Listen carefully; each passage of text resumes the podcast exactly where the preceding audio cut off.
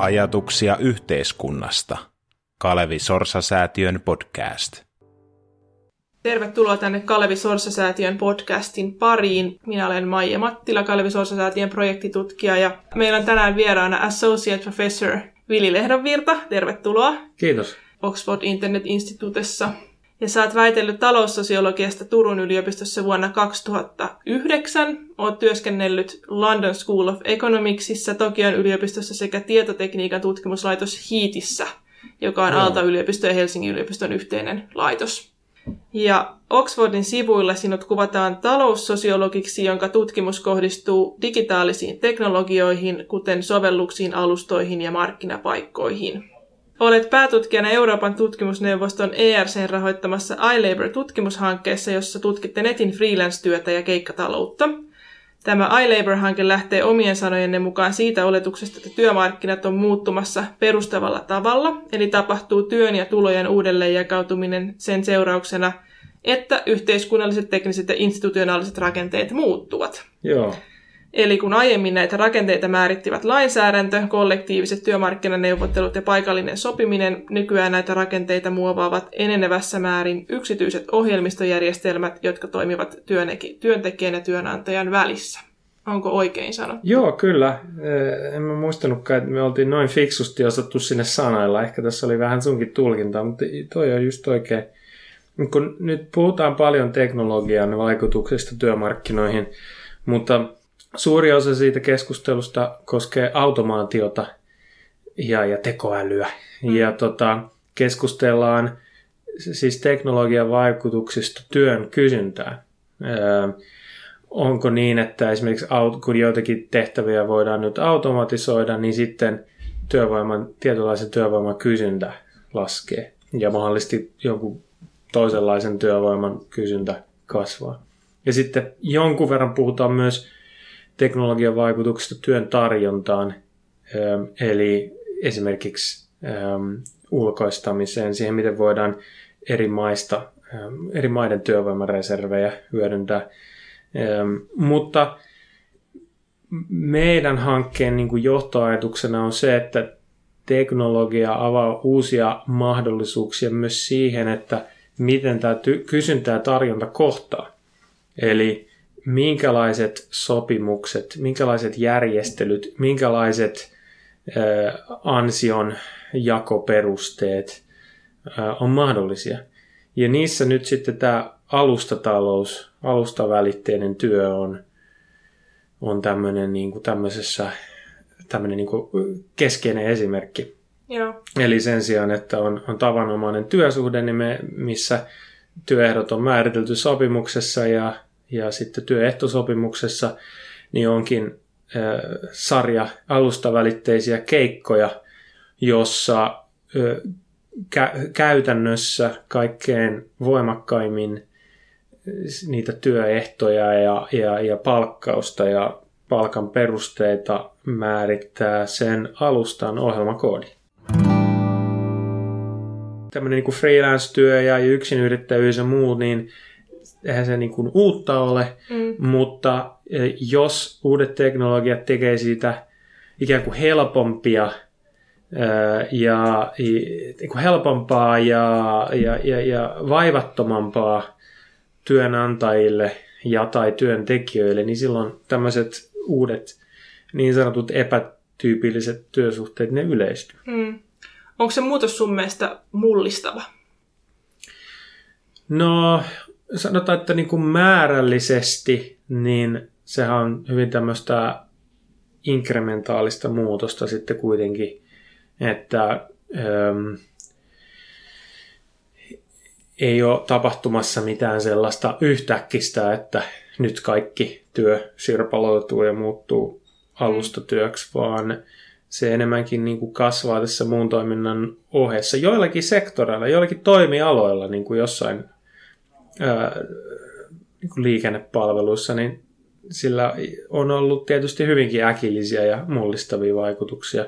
Mm. Mutta noin kuin yleensä ottaen mä näkisin sen määrällisesti ottaen enemmänkin tämmöisenä trendien jatkumona ja, ja osittaisena muutoksena, mut, mutta kuitenkin sellaisena, mitä on, mihin täytyy nyt tarttua ja, ja mitä täytyy tutkia. Itse asiassa yksi tutkimuksen kohteesta on nimenomaan se, että no, no miten tätä voidaan mitata, mm. koska perin, useastakin syystä niin perinteiset ö, työmarkkinoita koskevat tilastot ja, ja surveytutkimukset niin ei ole tätä ilmiötä niin pystynyt täysin ö, kattamaan tai, tai, tai mm. mittaamaan. Esimerkiksi siitä syystä, että jos ajatellaan niin kuin, äm, työ, työssä olevan määritelmä, niin ILO on määritelmä, mitä monet tilastoviranomaiset sitten käyttää, niin on se, että työssä oleva on sellainen ihminen, joka teki ansiotöitä vähintään yhden tunnin viikossa. Mm. Ja nyt sitten kun tänne alustatyö on usein inkrementaalista, että sitä tekee ihmiset, joilla on, saattaa olla jo päätoiminen työ, sitten mm. tekee siinä ohessa jotain, mm.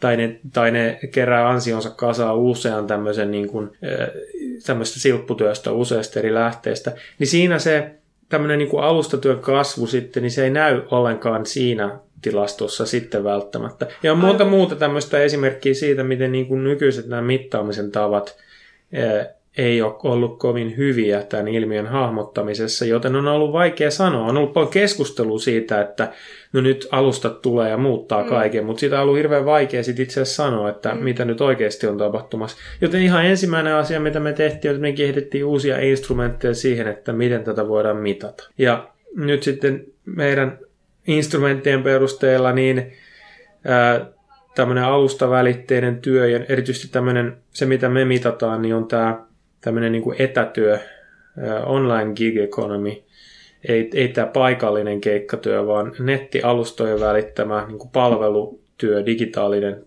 palvelutyö, mm. niin se on voimakkaassa kasvussa jotain 30-40 prosentin väliltä kahdessa vuodessa, mitä mm. me tätä dataa on kerätty.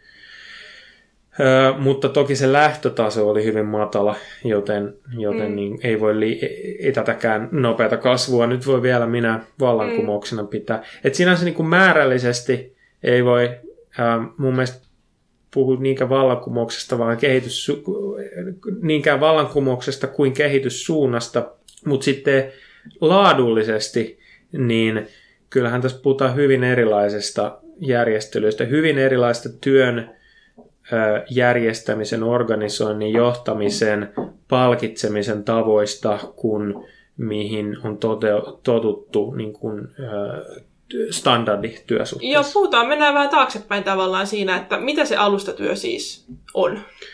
No, keskeinen osa sitä määritelmää on se, että työnantajan ja työntekijän välissä välittäjänä on tämmöinen jonkunlainen alusta, joka on nettisivu tai, tai applikaatio.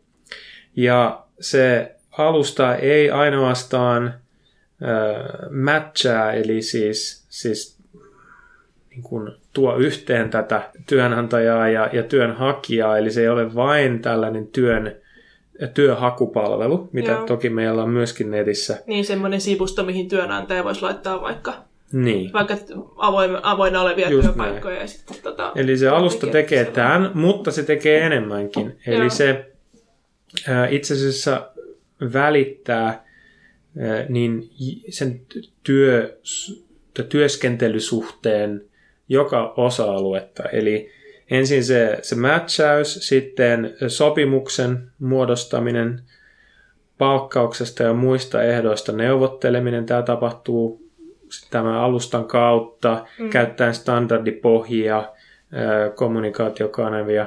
Sitten se, kun se työ alkaa, niin se työsuoritteen se, se, se niin työntekijän valvonta, että työnantajalla voi olla, alusta voi tarjota työnantajalle keinot mm. tarkkailla sitä työntekijää.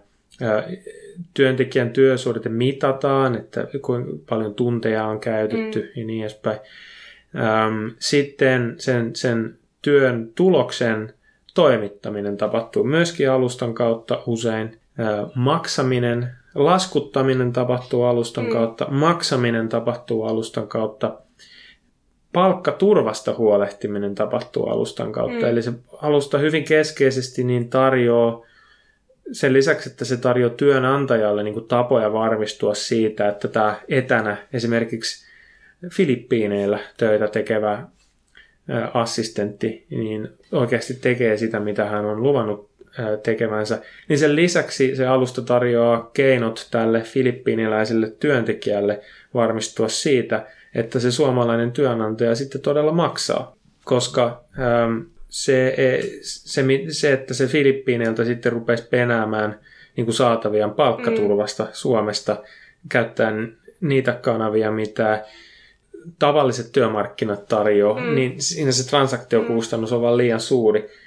Niin se on hyvin keskeistä, että se, se alusta Kyllä. tarjoaa koko tämän paletin. Tota, mitä siis konkreettisesti, mitä firmoja esimerkiksi on olemassa, alustayhtiöitä?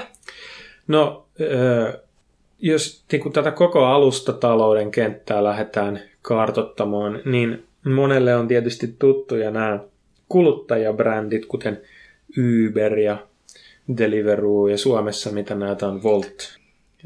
Ja, ja nämä, on, nämä on tuttuja monelle sen takia, että ne on kuluttajille, ne tarjoaa palveluita kuluttajille, mutta sitten löytyy myöskin paljon tämmöisiä suoraan äm, yrityksille palveluja tarjoavia alustoja. Ja niistä, jos nyt mainitsen Shift Gig tai Workpop, ja nämä äh, on ikään kuin Uber, mutta äh, tilapäiseen keikkatyöhön vaikkapa ravintolassa tai varastolla. Nämä mainitut esimerkit, Uber, Deliveroo, Workpop, Shiftgig, ne on tämmöisiä, mitä mä luokittelen niin kuin paikallisen alustatyön alustoiksi, eli niissä se työ jotenkin paikkaa sidottua. Joo. Ja sitten taas on tämmöisen etätyön tai, tai digitaalisesti, digitaalisesti toimitettavissa olevan palvelutyön alustat, joita minä sitten taas on paljon enemmän tutkinut. Joo. Ja oikeastaan suuri osa, mistä mä puhun, niin liittyy enemmän niihin. Ja siinä kentässä niin monille on tuttu esimerkiksi Amazon, Amazonin, tämän Amazon verkkokauppayhtiön Mechanical Turk-niminen mm. palvelu, joka välittää tällaista hyvin niin kuin matalan ää, taitotason klikkityötä. Mutta sitten itse asiassa se on vain pieni pieni osa tästä markkinasta ja on hyvin suuri tällainen ää, paljon vaativamman ää, nettikeikkatyön markkina, joissa johtavia alustoja on Upwork, freelancer.com ja, ja Fiverr yrittää myöskin ikään kuin positioitua enemmän ja enemmän sinne, sinne tuota vaativan työhön. Ja siellä on suuri, suuri osa siitä työstä on esimerkiksi teknistä työtä, ohjelmointia, ohjelmistokehitystä, järjestelmäintegraatiota, suunnittelua, graafista suunnittelua, mutta sitten myöskin tämmöisiä niin kuin hallinno, hallin, hallintotöitä, assistenttipalveluita mm. ja niin edespäin miksi, oletteko se tutkineet tätä, että miksi ihmiset tekee alustatyötä? No siinä on hirveän tota suuri määrä erilaisia motivaatioita. Eli samalla tavalla kuin tämä ylipäätään tämä alustojen kenttä on laaja, ja sitten jokaisen alustan sisältä löytyy hyvin erilaisia työtehtäviä ja sitten erilaisia ihmisiä, niin siihen on mahdotonta antaa yhtä yleispätevää vastausta, mutta niitä tyypillisiä motivaatioita on, jos lähdetään sieltä niin ikään kuin markkinan alapäästä tämmöisen matalan taitotason keikkatöistä, niin usein ihan vaan se, että pääsee jonkunlaisen työn syrjään kiinni, niin mm. on motivaatio ihmisillä, että kun me haastateltiin tämmöisiä, tämmöisiä tota, työntekijöitä, niin Kaakkois-Aasiassa ja Saharan eteläpuolisessa Afrikassa, niin oli, oli esimerkiksi paljon ihmisiä, jotka oli erilaisten asioiden seurauksena päätynyt elämään maassa, jossa heillä ei ollut työlupa. Niin mm. heillä ei ollut mitään tapaa edes siihen paikalliseen muodollisen työmarkkinan kiinnittyä, niin he haki sitten töitä alustojen kautta. Ja se on ymmärtääkseni Euroopassakin ei mitenkään tavatonta, että tämmöiset dokumentoimattomat maahanmuuttajat niin saattaa hakea työmahdollisuuksia joidenkin alustojen kautta, joiden kautta se onnistuu. Sitten ihmiset, joita ö, syystä tai toisesta syrjitään siellä paikallisella työmarkkinoilla. Ö, et meillä oli esimerkiksi niin haastatelluissa oli parikin tällaista saman sukupuolista pariskuntaa sellaisessa maassa, jossa on hyvinkin vahvat ennakkoluulot ja syrjintä niin samansukupuolisia pareja kohtaan, niin heillä olisi todennäköisesti tämmöisenä niin kuin kahvista ulos tulleena pariskuntana vaikeaa olettaisin löytää töitä mm. paikallisilla työmarkkinoilla, mutta netin kautta kukaan ei ikään kuin kysele tai huomaa tätä asiaa. Eli lyhyesti sanottuna tämä yksi motivaatio on vaan se, että ylipäätänsä pääsee johonkin työn syrjään kiinni, koska to, syystä tai toisesta niin paikallinen työmarkkina ei, ei heitä ole mukaan ottaa. No sitten enemmänkin siellä markkinan siellä korkeamman taitotason päässä niin on ihmisiä, joille, joilla on jotain erikoistaitoja, hyvä koulutus tai kokemus, mutta sitten paikallisilla työmarkkinoilla ei ole riittävästi kysyntää sen tyyppiselle työlle. Esimerkiksi Itä-Euroopassa on paljon ihmisiä, joilla on korkealaatuinen tekninen koulutus, mm. mutta siellä ei ole se paikallinen IT-sektori niin ö, iso, tai ne palkat ei ole niin hyviä siellä, niin nämä ihmiset saa parempia ansioita yksinkertaisesti tekemällä alustojen kautta sitten suomalaisille tai erityisesti amerikkalaisille työntekö- työnantajille töitä. Joo. Tota, no muita syitä, ehkä niin. mu- muita syitä nyt sitten vielä lyhyesti, niin tota, tietysti tämä joustavuus, että mm. ihmiset hakee sitä joustavuutta, että voisi tehdä jonkunlaisia töitä joko päätyön ohella, päätoimen ohella tai opiskelujen ohella tai lastenhoidon ohella tai, tai tota, eläkkeeltä käsin. Ja sitten myöskin niin tämä voi olla yksi vaihe urapolkua ihmisille, eli sillä aikaa kun etsitään pysyvämpää tai niin vakituisempaa duunia, niin mm. niin tehdään sitten tällaista keikkaa netissä. Ihmiset, jotka tähtää freelancer-uralle, mutta joilla ei vielä ole näitä kontakteja, jonka kautta saisi ihan kuin paikallisia freelancer-duunia, niin sitten haetaan netin kautta, alustojen kautta niitä. Ja sitten niin kuin työttömyyden aikana, ja kuten mainittu, niin sitten elä, el, eläkeiässä. Mainitsit joustavuuden tuossa ja tiedän, Joo. että sä oot tutkinut sitä joustavuutta myös.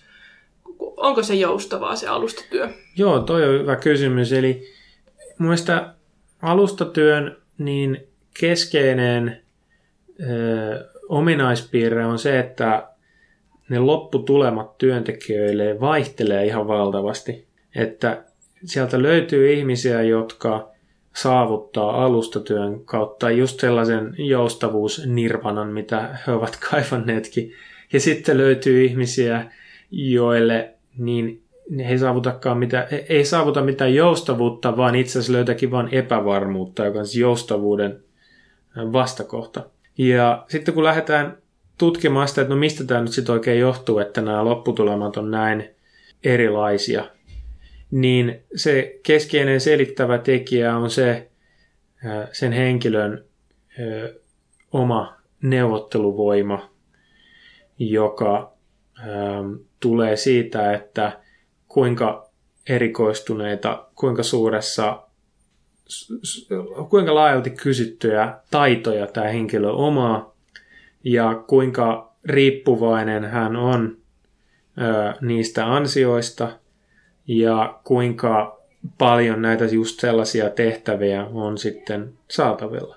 Ja jos tilanne on se, että ihmisellä on jotakin taitoja, sellaisia taitoja, joilla on paljon kysyntää, työtä on runsaasti tarjolla, ja sitten on vielä niin onnekas, että ei nyt ole edes täysin riippuvainen niistä ansioista, vaan tämä on vaikka sivutyö tai äm, tai kumppanilla on vakituinen työ, ettei mm. nyt ihan kädestä suuhun elä. Niin tällaisessa tilanteessa alusta työläinen voi saavuttaa hyvinkin paljon joustavuutta. Eli sitten on tällaista työntekijän itsensä määrittelemää jos puhutaan niin kuin ajallisesta joustavuudesta, työntekijä itse määrittelee, milloin hän tekee töitä. Sitten taas se toinen ääripää on se, että sitä työtä on tarjontaan nähdä aika vähän saatavilla. Ja se, tämä työntekijä on hyvin riippuvainen siitä tulonlähteenä. Niin silloin käytännössä tämä työntekijä joutuu tekemään sitä työtä silloin, kun sitä on saatavilla. Ja se työn saatavuus niin usein nyt sitten vaihtelee voimakkaasti. Et just jossain ruokalähettipalveluissa, niin siinä on tietysti tiettyihin kelloaikoihin valtava kysyntäpiikki ja muihin aikoihin sitten hyvin vähän sitä. Ja sama pätee sitten, tämä samanlainen tänne syklisyys on myöskin näissä vaikka Amazon Mechanical Turkin klikkihommissa mikrotyössä, eli silloin kun joku tiedonlouhintafirma tarvitsee tällaista apuvoimaa, niin sitten siellä on yhtäkkiä hirveästi tämmöisiä klikkiduuneja saatavilla, mm. ja sitten ensi viikolla ei välttämättä olekaan mitään. Mm. Jolloin sitten tämä työntekijä joutuu käytännössä tekemään töitä just silloin, kun niitä on saatavilla. Eli jolloin tämä työnantaja tai työn teettäjä itse asiassa määrittelee sen aikataulun. Mm. Ja silloin työntekijä ei saavuta mitään joustavuutta, vaan päinvastoin tämä työstä tulee tämmöinen epävarmuuden ja ennustamattomuuden lähde. Joo. Mä olisin lukenut semmoista yhtä Euroopan parlamentin tutkimusta tai, tai Euroopan parlamentin valiokunnalle tehtyä tutkimusta, jossa yksi lopputulos oli se, että, että paradoksaalisesti mielestäni, että mitä riippuvaisempi työntekijä on siitä alustasta, sitä heikompi pääsy hänellä on niin kuin sosiaalisen suojelun piiriin. Se on vähän toinen kysymys kuin tämä joustavuus, mutta, mutta tuli mieleen tuosta, mitä sä sanoit siitä joustavuudesta, että jos tämä henkilö on kovin riippuvainen siitä alustasta, niin silloin se itse asiassa ei välttämättä olekaan niin joustavaa. Mm. Ja sama siinä sosiaalisessa suojelussa, että jos on kovin riippuvainen, niin sitten ei olekaan pääsyä sosiaaliseen suojeluun, eli, eli, eli sosiaaliturva, joku sairausajan palkka, lomat, ö, ehkä säällinen ö, palkka ja, ja niin edespäin. Minkälainen ongelma, tai onko sun mielestä tässä alustataloudessa mitään erityistä ö, sosiaalisen suojelun ongelmaa työntekijän näkökulmasta?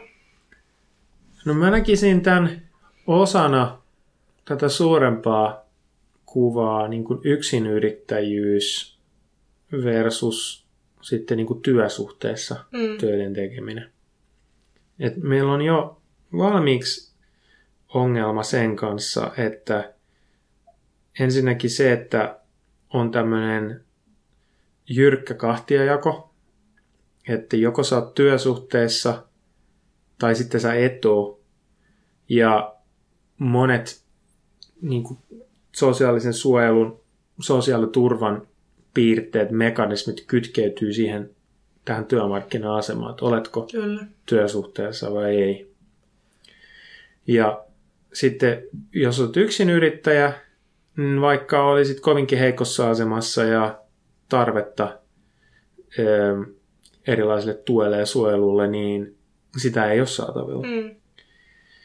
Ja tämä alusta talous, niin toisaalta se niin osittain siellä voi, on, on tällaista, että ihmiset on siis ikään kuin se työnantaja välttelee velvollisuutta, että todellisuudessa kyse on työsuhteesta tai niin kuin lainsäädännön näkökulmasta kyse on työsuhteesta, mutta sitä ei vaan niin kuin tunnisteta ja tunnusteta mm. ja silloin tämä työn, työntekijäoikeudet jää silloin turvaamatta. Mutta sitten on paljon myös ihan todellista yksinyrittäjyyttä siellä. Mm. Ja siinä on ihan samat ongelmat kuin yksinyrittäjyydessä no muutenkin ö, sosiaalisen suojelun näkökulmasta.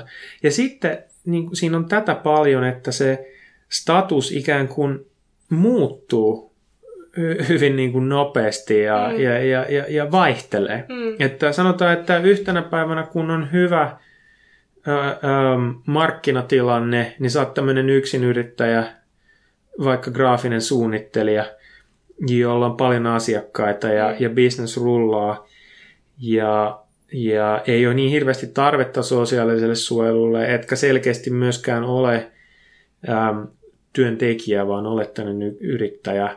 Mutta sitten markkinatilanne muuttuu, tulee finanssikriisi, ähm, yritykset, äh, asiakkaat kaikkoo. Äh, graafikosta tuleekin hyvin riippuvainen yhdestä tai kahdesta asiakkaasta, jotka jäi jäljelle. Kyllä. Ja sitten se työskentely muuttuu käytännössä tällaiseksi niin kuin aika niin kuin just voimakkaasti riippuvaiseksi siitä asiakkaasta tai alustasta. Ja nyt sitten ähm, jonkun määritelmän mukaan, niin tämä olisikin nyt sitten jo itse asiassa niin kuin työsuhde, Mm. tämmöinen piilotyösuhde.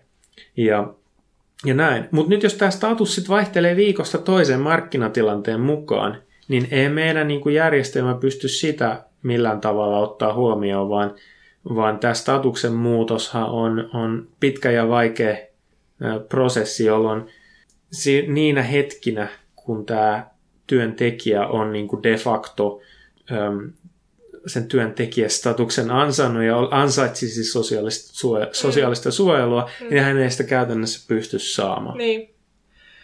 Kyllä joo, sellainen käsitys mullekin on jäänyt, että, että alustatalous ei ole mikään oma ö, muusta työelämästä erillinen siilonsa, Joo. vaan että tätä ilmiöä näkyy muuallakin kuin alustatyössä.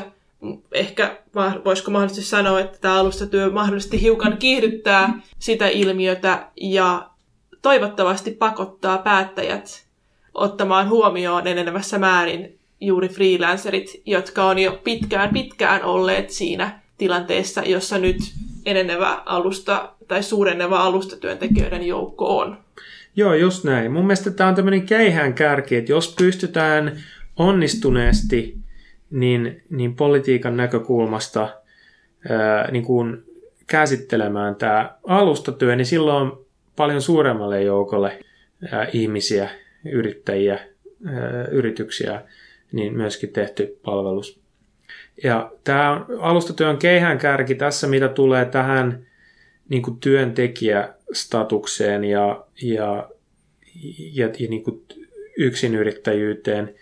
Mutta se on keihään kärki myöskin muissa asioissa. Et sitten toinen on tämä customer management ja, ja niin kuin erilaisten niin kuin asiakaspalautteiden käyttö. Mm. Eli näiden, näiden niin kuin tähti, tähtiranking, five star mm. systeemien käyttö työntekijän niin johtamisessa mm. ja, ja vaihtoehtona ja, ja niin kuin ton, ton todellisen niin kuin johtamisen äm, sijaan. sijaan. Niin, mm. just näin.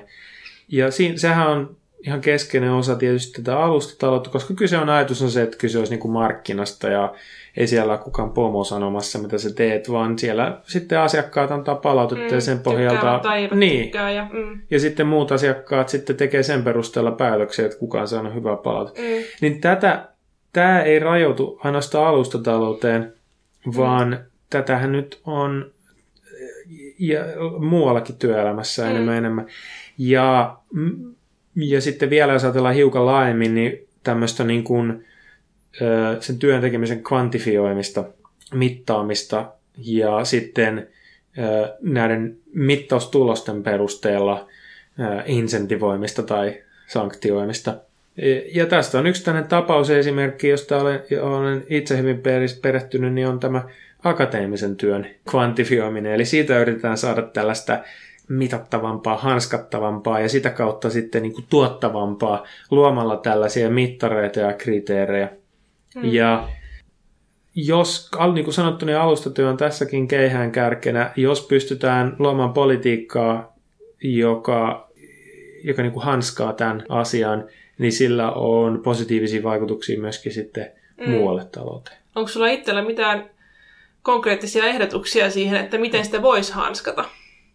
Et nyt tavallaan se sääntely Joo. ehkä jollakin tavalla siirtyy jost, jonkinlaisista mahdollisesti kollektiivista neuvotteluista tai lainsäädännöstä, niin sinne ne alustat määrittelee niitä terms Joo. and conditions, jonkinlaisia ehtoja ja Joo. näin. No tota, no yksi, yksi tietysti näkökulma on se, että nyt sitten pitäisi toimia niiden lainsäätäjän pitäisi toimia alustojen kanssa yhteistyössä ajatella, että se on itse asiassa tämmöinen alustahan hirveän tehokas tapa toimeenpanna ää, niin politiikkaa ja toimeenpanna regulaatiota. Ja jos ajatellaan vaikka, tota, sanotaan, että jos haluttaisiin joku minimipalkka vaikka, niin Upwork esimerkiksi, niin siellä on minimipalkka.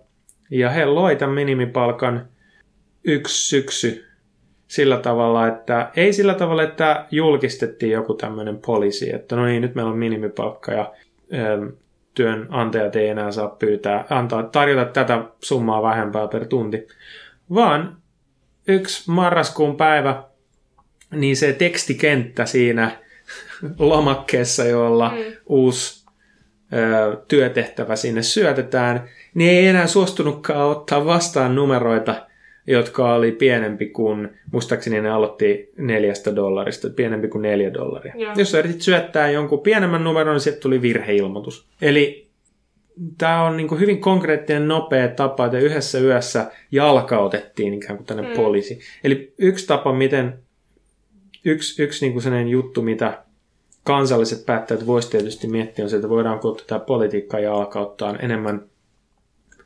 vaikuttamalla niin, niin, niin näihin niin kuin teknisiin järjestelmiin, kun luomalla lisää lakeja tai säädöksiä, joita työnantajien pitäisi sitten niin kuin tuntea ja, va- ja, sitten, ja, sitten, ja sitten täytyy valvoa. Tässä on, eli tässä on tämä niin kuin, ä, toimeenpanokustannus ja valvontakustannus hirveän halpa tässä esittelemässä niin minimipalkkasäännössä. Mm. Eli nyt ei tarvitse sitten minkään viranomaisen tuolla kierrellä ja selvittää, mm. että no maksetaanko täällä minimipalkkaa, kun se alusta ikään kuin tekee teknisesti mahdottomaksi. Se, Luuleeko, sen... että alustat lähtee tuohon? Jotkut alustathan on vähän huonossa maineessa. Mm, mm. Uber nyt ehkä, ehkä kaikista eniten, se on mm. oikeudessakin ollut monta kertaa. Mm. Monta kertaa, niin luuleeko, että ne lähtee siihen? No siis nämä paikalliset, paikallisesti toimivat alustat, niin kuin vaikka Uber, niin mun mielestä niille voisi asettaa aika rohkeasti niin kuin lisenssiehtoja. Että tota, ehtona tällä markkinalla toimimiseen ovat seuraavat asiat. Ja sitten, tai neuvotella ainakin niistä. Ja sitten mm. katsoa, että lähteekö yritys niillä ehdoilla markkinalle vai ei. Ja jos ei lähde, niin sitten ei lähde, mutta eh, Nämä on sitten tietysti taas nämä kansainväliset alustat, puhutaan tästä niin kuin nettivälitteistä työstä, mitä minä enimmäkseen tutkin, etätyöstä, niin se on paljon hankalampi, koska se ei se, se niin kuin toimi esimerkiksi täällä Suomessa, niin kuin tämä Upwork. Mutta sitten toinen juttu, toinen juttu on tämä, että jos päästäisiin poispäin siitä, että sosiaalinen suojelu on kytketty siihen työmarkkinastatukseen mm. ja, ja toteutettu työnantajille asetettavien velvollisuuksien kautta, mm. niin silloin olisi vähemmän tärkeää pystytäänkö jokaisena ajanhetkenä se työnantaja tunnistamaan. Ja olisi vähemmän sitten kuilua yksinyrittäjien ja työntekijöiden välillä tässä asiassa. Eli kohti jonkinlaista universaalia järjestelmää. Juuri näin. Ja tässä on helppo ikään kuin, tässä vähän niin kuin mielikuvitusta avataksemme voimme vertailla Yhdysvaltoja ja Eurooppaa tässä suhteessa. Yhdysvalloissa on katsottu, että terveydenhuollon järjestäminen, eli, eli sairausvakuutuksen järjestäminen on työnantajan vastuulla. Eli se on mm. tämmöinen oikeus, joka kytkeytyy työsuhteeseen. Se on niin benefit, se on luontoisetu, jolloin siitä työsuhteesta on, tulee todella arvokas Yhdysvaltain markkinoilla. Ja, ja siitä tulee myöskin todella kallis työnantajalle, jolloin työnantajalla on aika kova insentiivi yrittää keksiä kaikenlaisia ää, tapoja välttää mm. sitä työnantajastatusta. Yhdysvalloissa on koettu, että ää, terveys on semmoinen asia ja oikeus niin kuin, terveyteen on semmoinen asia, joka kytkeytyy työsuhteeseen Joo. ja työmarkkinastatukseen. Kun taas Euroopassa on ajateltu, että no tämä asia on universaali. Siitä huol- riippumatta siitä, oletko työntekijä vai yksinyrittäjä vai työtön, niin terveydenhuolto jossakin määrin on, on niin kuin julkisen puolen vastuulla. Niin ihan samalla tavalla me voidaan kysyä, että minkä takia moni semmoinen asia, joka me, semmoinen asia, joka meillä Euroopassakin kuitenkin niin kuin kytkeytyy tähän työmarkkinastatukseen työ, siihen, että oletko työntekijä, niin minkä takia ne pitää kytkeytyä siihen, että oletko työntekijä? Mä ymmärrän, että se on historiallisesti alkanut tällä tavalla, koska se on ollut niin, niin kuin helpoin tapa ja, ja varmaan niin fiskaalisesti realistisin tapa ää, se järjestää. Mutta nyt kun nyt tässä tilanteessa, niin se aiheuttaa sitten sen, että työn tekijästatus ja yksiyrittäjästatus, niin ne on, niillä, on, no, niillä on merkittävästi eri kustannus sitten sille työn teettäjälle, mm. ja ne ikään kuin suosii sitä yksiyrittäjästatusta. Mm. Niin jos meillä olisi mahdollista tarjota kaikki tämä sosiaalinen suojelu universaalisti julkisen ää, puolen kautta, riippumatta siitä nyt sitten, no mikä se sun työn tekemisen oikeudellinen kategoria on, niin moni näistä ongelmista poistuu mm. sitten siinä. Tämä on kiinnostavaa ja varmasti erityisesti tässä, kun ollaan sosiaalidemokraattisen ajatuspajan mm. tiloissa ja, ja podcastissa, niin, tota, niin varmaan kiinnostava kysymys myös sosiaalidemokraateille, jotka kuitenkin nimenomaan tätä työn kautta ikään ymmärtää, mm. ymmärtää yhteiskunnan ja, ja tavallaan ajatellaan, että se pitää olla insentiivi tehdä työtä ja, ja, ja, tota, ja nimenomaan, että siihen työhön ja työsuhteeseen kytkeytyy ne oikeudet. Niin kyllähän palkka, sit se on eri asia, että mm. mitkä asiat koetaan, että ne on osa perusturvaa ja ne täytyy järjestää julkisen toimijan kautta, mutta sitten toki työstä maksetaan palkkaa, ettei niin. se nyt sitä insentiiviä poista. Niin. En, en ole tässä nyt niinku mitään kommunistista järjestelmää niin. advokoimassa, ähm, vaan enemmänkin sitä, että työtä pystyttäisiin teettämään moninaisin eri muodoin. Että jos vaan, kun meillä on nyt ihan, siinä on ihan hyvät syyt, miksi historiallisesti, jos lähdetään, että miksi meillä on tämmöinen niin kuin standardin työsuhteen määritelmä, kun se on, niin se tietysti lähtee teollisesta vallankumouksesta, tehdastyöstä, joka loi paljon samanlaisia työtehtäviä, loi työväen luokan, ihmiset, jotka tekevät samanlaisia töitä, asuu lähellä toisiaan, heille syntyy kollektiivinen identiteetti, he rupesivat syystäkin sitten järjestäytymään ja, ja penäämään oikeuksiaan. Ja, ja, ja penäämään niin, äm, sitten erilaista sosiaalista suojelua, jotta nämä, nämä teollisen vallankumouksen aikaiset äm, sitten niin kuin köy, köyhälisten kokemat valtavat ongelmat ja tämä mm. hyväksikäyttö, niin siitä päästiin yli ja, ja päästiin järjestelmään, jossa ää, työnantajalla on sitten tietyt velvollisuudet ja sitten tämmöinen tietynlainen harmonia mm. vallitsi. Mutta nyt sitten, jos työ ei enää ole sellaista tehdasmaista jossa tehtaan pillin mukaan, kun tehtaan pilli soi, niin silloin kaikki yhtä aikaa aloittaa mm. työ ja tehtaan pilli mm. puhaltaa uudestaan, niin työhanskat ää, tippuu. Ää, vaan työ on ja talous noin muutenkin moninaisempi, Joo. monimutkaisempi. Ja jos me halutaan tukea, että jos me halutaan ajatella, että tämä on niin kuin hyvä juttu ja ok juttu, että on ihmisten erilaisista elämänvalinnoista, elämäntyyleistä, kansainvälisyydestä – ja sitten teknologisesta muutoksesta johtuen niin on niin kuin moninaisempaa tämä työ. Mm. Niin silloin myöskin se tapa, millä me ne työntekijöiden oikeudet turvataan, niin sen pitäisi jotenkin olla sitten myöskin moninaista tai pystyä tähän, niin kuin, tähän vastaamaan tähän haasteeseen. Että se, mikä ei mun mielestä ole mitenkään muuttunut ja mikä niin kuin sosiaalidemokraateilla on, mä sanoisin, että paljon fundamentaalimpi juttu kuin se, että onko työsuhde vai ei, niin on ö, jokaisen ihmisen ö, oikeudet ja, ja tämä tasa-arvo ö, ja se pyrkimys kohti tasa-arvoa. Että ei se sitten, että mitä, mitä kautta sitä tavoitellaan. Että tavoitellaanko sitä sitä kautta, että luodaan tällaisia standardityöpaikkoja, joihin liittyy hyvät oikeudet, vai tavoitellaanko sitä mahdollisesti tänä päivänä jotenkin toisin keinoin, niin mun mielestä se ei niin kuin, mielestä sosiaalidemokraatit voisivat olla siinä paljon joustavampia kyllä, mutta ei joustaa niiden päämäärien ää, suhteen.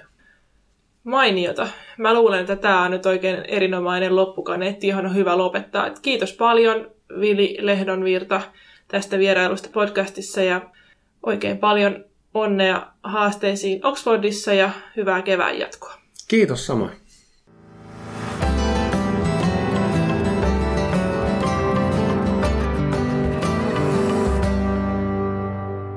Ajatuksia yhteiskunnasta. Kalevi Sorsa-säätiön podcast.